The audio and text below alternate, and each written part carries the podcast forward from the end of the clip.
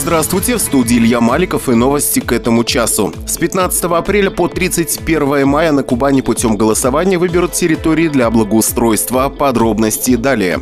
Про спонсора. Спонсор программы – компания «Капус Групп».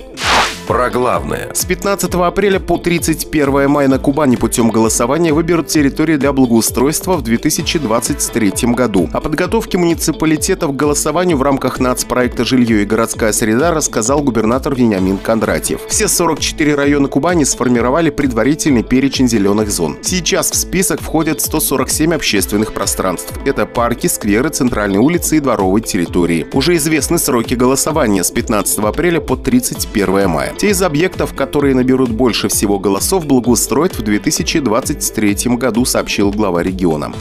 Про животных. По информации пресс-службы администрации на отлов и стерилизацию бездомных животных из краевого бюджета в этом году Ейскому району выделено 20 миллионов 215 тысяч рублей. Запланирован отлов, стерилизация, биркование и содержание в течение 26 дней 300 бездомных собак. Из-за повышения стоимости рекомендуемых ветеринарных услуг в прошлом году дважды срывалось проведение электронных аукционов. Заявок от желающих в них участвовать не поступало. И только благодаря благотворительности сельхозпредприятий удалось удалось дофинансировать услугу и провести запланированные мероприятия по отлову 186 животных. На 70-й сессии Совета муниципального образования Ейский район народные избранники большинством голосов одобрили дополнительное выделение 2 миллионов 490 тысяч рублей с бюджета муниципалитета из расчета 8300 рублей на одно безнадзорное животное.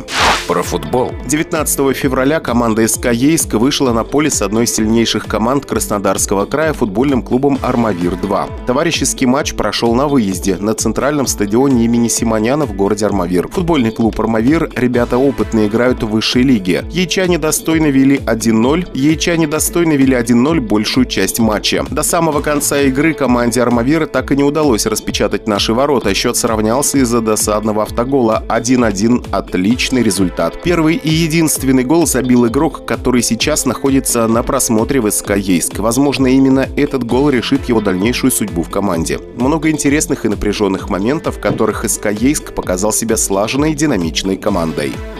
Про казачество. В станице Динской построят новый атамань. Новый казачий культурно-этнографический комплекс разместится на площади более 170 тысяч квадратных метров. Комплекс появится в западной части станицы Динской. Центральным местом станет главная площадь Майдан. Вокруг нее расположится арка-звонница. Также на территории создадут музей казачьей славы, построят часовню, харчевню с гостиницей, оборудуют и другой утварью, сообщили в пресс-службе администрации Краснодарского края. На главной площади будут организовывать и проводить проводить мероприятия, концерты и спортивные состязания.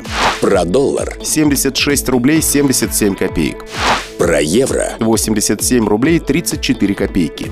Про погоду. Сегодня в Ейске облачно. Днем 8-10 градусов. Ветер южный около 5 метров в секунду. Илья Маликов, служба информации. Авторадио. Движение только вперед.